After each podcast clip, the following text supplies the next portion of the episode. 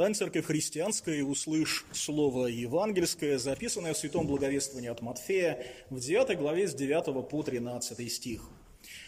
«Проходя оттуда, Иисус увидел человека, сидящего у сбора пошлин, по имени Матфея, и говорит ему: «Следуй за мною».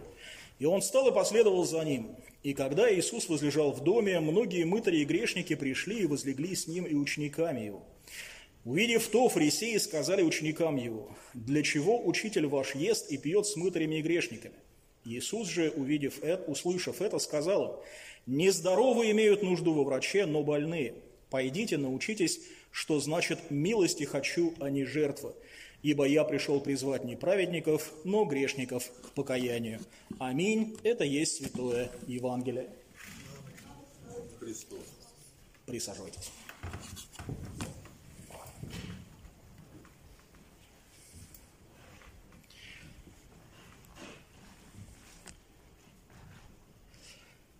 Братья и сестры, вчера христианская церковь западной традиции вспоминала апостола и евангелиста Матфея. Как всегда, когда мы вспоминаем кого-то из святых, упомянутых в Писании или просто живших в предыдущие века, нам важно помнить, что мы вспоминаем о них не с целью им молиться или просить их о заступничестве, или ожидать от них каких-то благ или какой-то помощи.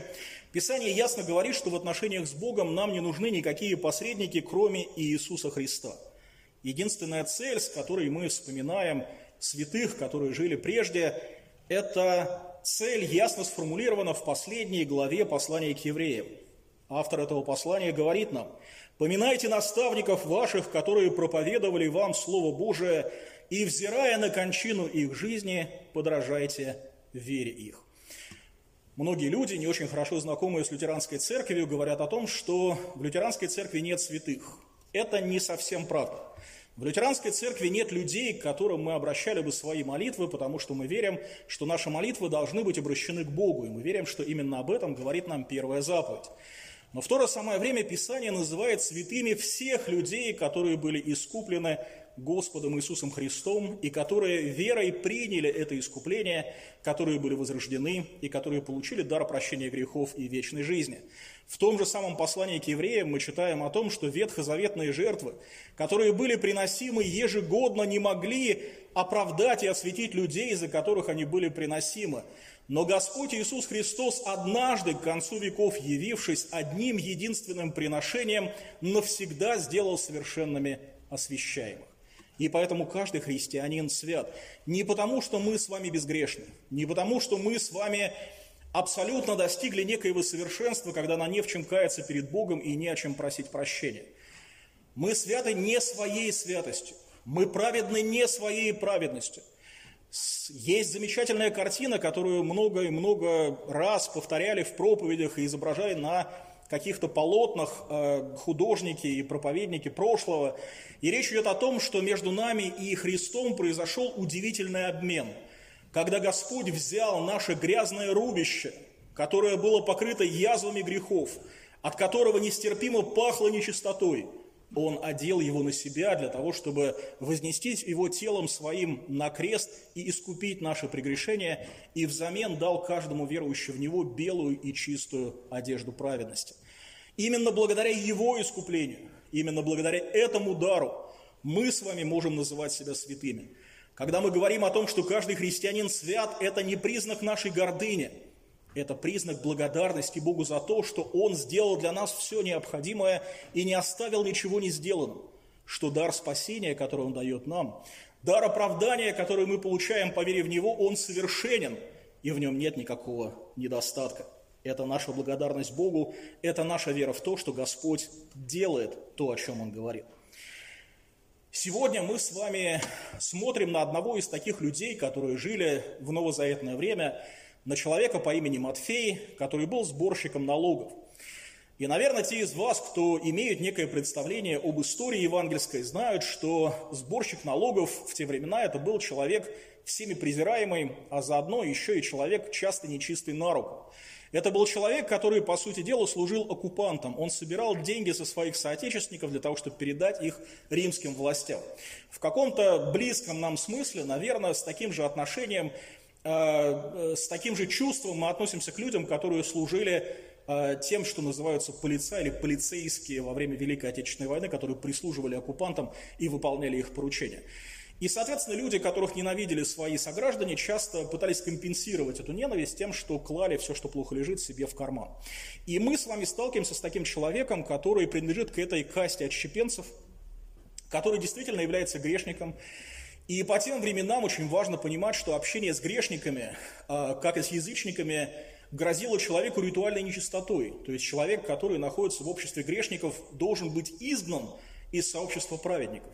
Но мы с вами регулярно видим, что Господь находится в обществе мытарей и грешников и блудниц не потому, что Он э, считает, что грех человеческий не требует искупления или жить во грехе – это нормально.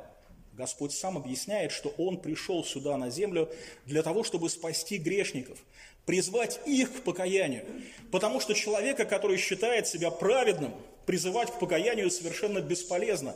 Незачем. Он и так считает, что у него уже все есть, все хорошо, и он уже усовершился и ни в чем не имеет нужду. Только тогда, когда человек Духом Святым способен признать свою греховность перед Богом, признать свою неспособность каким-либо образом своими делами и заслугами заработать себе вечную жизнь, только тогда, когда мы смиряемся перед Богом и признаем перед Ним свое полное сокрушение и полностью полагаемся на милость Божию, подаваемую нам в Иисусе Христе, только тогда через веру и покаяние мы можем обрести этот чудесный дар святости, который, опять же, напомню, принадлежит не нам, он дарован нам. Это белая одежда, которая была омыта не нашей кровью и не нашими заслугами, а кровью Господа нашего Иисуса Христа. И сегодня мы являемся свидетелями совершенно удивительного события. Этот человек, который сидит за меняльным столиком, который собирает деньги, который ведет какие-то записи, этот человек слышит одну очень короткую фразу, которая звучит из уст Господа. И эта фраза действительно очень короткая, она звучит «следуй за мной». И этот человек мгновенно оставляет свои деньги, мгновенно оставляет свои бухгалтерские книги и идет за Христом. Где вы видели бухгалтера, который бросает все свои дела и бежит за человеком, который говорит ему «следуй за мной»? Однако происходит именно это. Многие христиане, когда читают этот отрывок, и многие проповедники, когда говорят об этом отрывке, они сводят все к простому морализаторству. Матфей все оставил, Бог его благословил, ты тоже все оставь, и Бог тебя тоже благословит. Но на самом деле такой подход неправилен по очень многим причинам. Прежде всего, вопреки всякой логике мы берем совершенно уникальную, конкретную историческую ситуацию, связанную с совершенно конкретной исторической личностью, с конкретным человеком, и превращаем ее в правило для всех.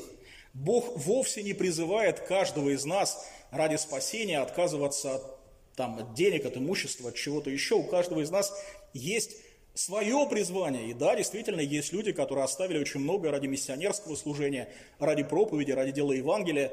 Но, тем не менее, нигде Писание не говорит о том, что каждый человек и каждый христианин обязан бросить дом, семью, родных, все, что у него есть, и пойти странствовать по свету в каких-то грязных обрывках одежды. Большинство из нас не апостолы, у каждого из нас есть свое призвание, и далеко не у всех призвание именно таково. Сегодняшний текст апостола, который любезно э, прочитал наш катехет, я ошибся в его адресации, он на самом деле был из первого послания к Коринфянам, говорит нам о том, что у Бога есть для каждого свое призвание, свой дар и э, свое поручение. Что еще хуже, когда мы с вами превращаем историю будущего евангелиста Матфея, а ныне мытаря Матфея, в некую морализаторскую историю, мы ставим во главу угла именно человеческие поступки, человеческую праведность. Мы как бы пытаемся вывести некую универсальную формулу, которая говорит нам «сделай вот это, нажми на эту кнопку, и ты получишь от Бога все, что захочешь».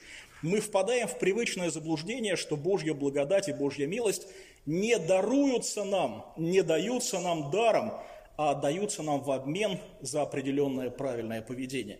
Мы как бы выворачиваем Писание наизнанку, превращая действия человека в причину Божьего благорасположения, вместо того, чтобы увидеть, как благодать Божия становится причиной перемен в человеке. Для лютеран всегда самый главный вопрос при изучении евангельских событий заключался не в том даже, что этот текст рассказывает нам о некоем конкретном персонаже. Самое важное, что мы хотим понять, когда читаем евангельский текст, как и вообще любой библейский текст, это что он рассказывает нам о Христе и о Божьей благодати, которую мы во Христе получили. Поэтому сегодня мы сосредоточим наше внимание не на удивительных поступках Матфея, как бы они ни были удивительны, а мы сосредоточимся на той удивительной благодати, которую Господь Матфею дарует. В сущности, сегодняшняя история состоит из двух разных частей. Они связаны, но немножко разные. Сначала Господь мимоходом зовет за собой Матфея, и тот, бросив все, в том числе свой стол и свои деньги, идет за Христом. Со стороны сборщика налогов, который, видимо, ради наживы пошел на это служение, на эту работу, это совершенно неожиданный поступок. Матфею оказал честь какой-то незнакомый, неизвестный учитель и сборщик налогов хочет, чтобы об этом узнали, это увидели его друзья и знакомые. И, соответственно, мы с вами читаем следующий отрывок, и мы видим, что Матфей приглашает Господа Иисуса Христа к себе домой. И вот это как раз вполне логичный поступок. Если Матфей действительно увидел во Христе нечто совершенно необычное, он хочет поделиться это, этим со своими друзьями и знакомыми. Кто такие знакомые сборщика налогов? Это такие же сборщики налогов и женщины с низкой социальной ответственностью. И здесь уже удивителен не сам поступок Матфея, а скорее то, что Господь соглашается, идет в дом к Матфею и проводит там какое-то время, и ест в кругу людей, которым ни один нормальный иудей в то время даже руки не подал бы. Мы наблюдаем два удивительных происшествия. Мы видим, как Господь зовет за собой Матфея, и Матфей неожиданным образом откликается на этот призыв, и мы видим, как Господь, проявив удивительную милость, идет домой Матфея и проводит какое-то время в кругу его знакомых. Давайте попробуем понять, каким образом благодать Божия проявляется в обеих или в обоих этих эпизодах. Для начала обратим внимание на чудесные слова Христа, которые волшебным образом заставили мытаря Левия, Матфея, бросить деньги и пойти за Мессией. Господь сказал всего лишь «следуй за мной». И как рассказывает сам Матфей в своем Евангелии, а мы читаем его рассказ о том, как это происходило, он тут же встал и последовал за ним. Рассказ Матфея удивительно логичен, удивительно короток.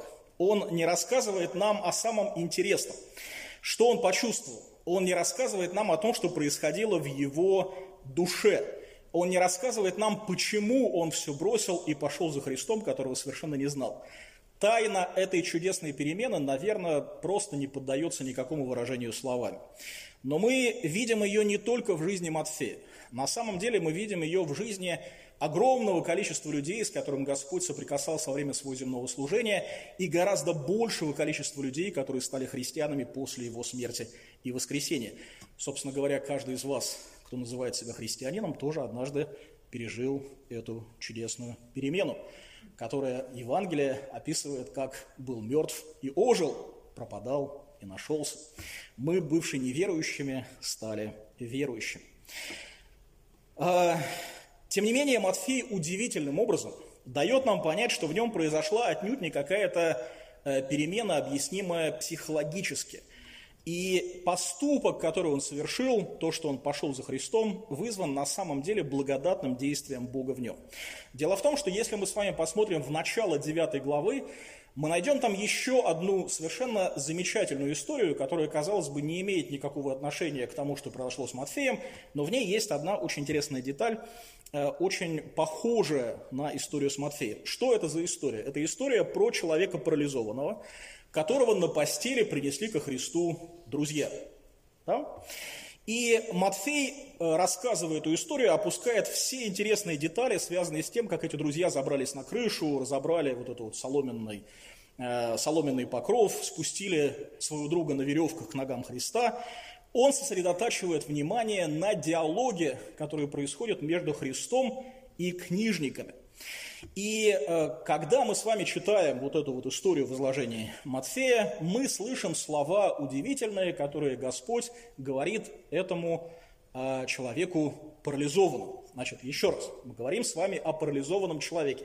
о человеке, который настолько не способен ходить, что его четверо друзей на носилках несут ко Христу для того, чтобы он получил исцеление. Господь говорит ему следующее. «Встань, возьми постель твою и иди в дом твой». Только представьте себе, Господь обращается к парализованному человеку и говорит ему: «Встань, возьми твою постель, на которую тебя только что принесли, и иди вместе с ней к себе домой». Наверное, если бы мы с вами услышали, как кто-то говорит подобные вещи человеку парализованному, мы бы сошли, что этот человек издевается, что он смеется, что он нарывается на какие-то серьезные неприятности. И, наверное, так оно и было бы, если бы не произошла одна удивительная вещь. Этот самый человек, которому Господь говорит совершенно невероятное, он вдруг встает, берет свою постель и идет домой. Мог ли этот парализованный человек своими силами исцелиться, обрести новые силы и пойти домой здоровым? Если бы он мог, наверное, уже давно бы исцелился. Но сила Господня совершила в нем это удивительное чудо.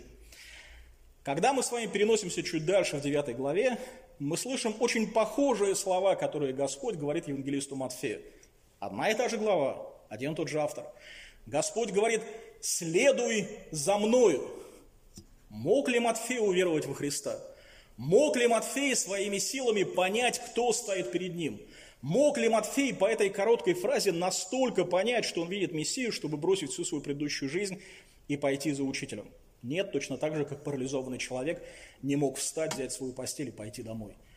Та же самая чудесная сила, которая подняла со спины парализованного человека и сделала его физическим здоровым, та же самая удивительная сила взяла этого неверующего, грешного, растленного предателя своего народа и сделала его верующим последователем Христа, который был верен Христу даже до смерти и смерти мученической. Все эти удивительные вещи в человеке производит Слово Божие, которое Господь наполняет удивительной действующей силой. Писание называет Божье Слово мечом обоюдоостро. Оно говорит, что Слово Божие живо и действенно, и никогда не возвращается к Богу, не сделав то, зачем Бог его послал. Слово Божие совершило эти, два удивительных, эти две удивительных перемены в людях, о которых мы с вами читаем. Апостол Павел, будущий, а тогда еще фарисей по имени Савл, не мог измениться по собственному желанию. Человек, который кипел ненавистью и шел в Дамаск для того, чтобы хватать христиан и бросать их в темницу. Как мог этот убежденный фарисей, человека-убийца, в какой-то момент времени вдруг взять, измениться настолько, чтобы стать защитником христианства, который, опять же, до самой смерти проповедовал Евангелие и его защищал? Это произошло благодаря тому, что Господь Иисус Христос остановил его на этом пути и своим словом возродил его к новой жизни. Матфей не мог измениться по собственному желанию. Паралитик не мог стать по собственному желанию. Мертвая девочка, которой Господь сказал: «Девица, встань», не могла ожить по своему желанию. Все эти удивительные перемены в людях, о которых мы читаем в Евангелии, совершило Божье Слово. Точно так же оно действует и в нашей жизни.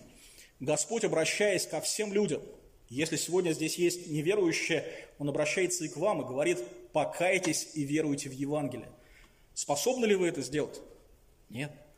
Способен ли кто-то из людей это сделать? Нет. Но Слово Божие не возвращается к нему тщетным, и поэтому он производит чудесное действие в жизни людей, даруя им покаяние и веру, в результате чего люди становятся верующими. Именно это имеет в виду Писание, именно это имеет в виду апостол Павел, когда говорит о том, что вера от слышания, а слышание от Слова Божьего. Второй эпизод сегодняшней истории, эпизод с тем, как Господь Иисус Христос, повинуясь или согласившись на приглашение Матфея, ест с его друзьями, фарисеями, его друзьями, мытарями и грешниками, тоже проливает свет на чудо Божьей благодати.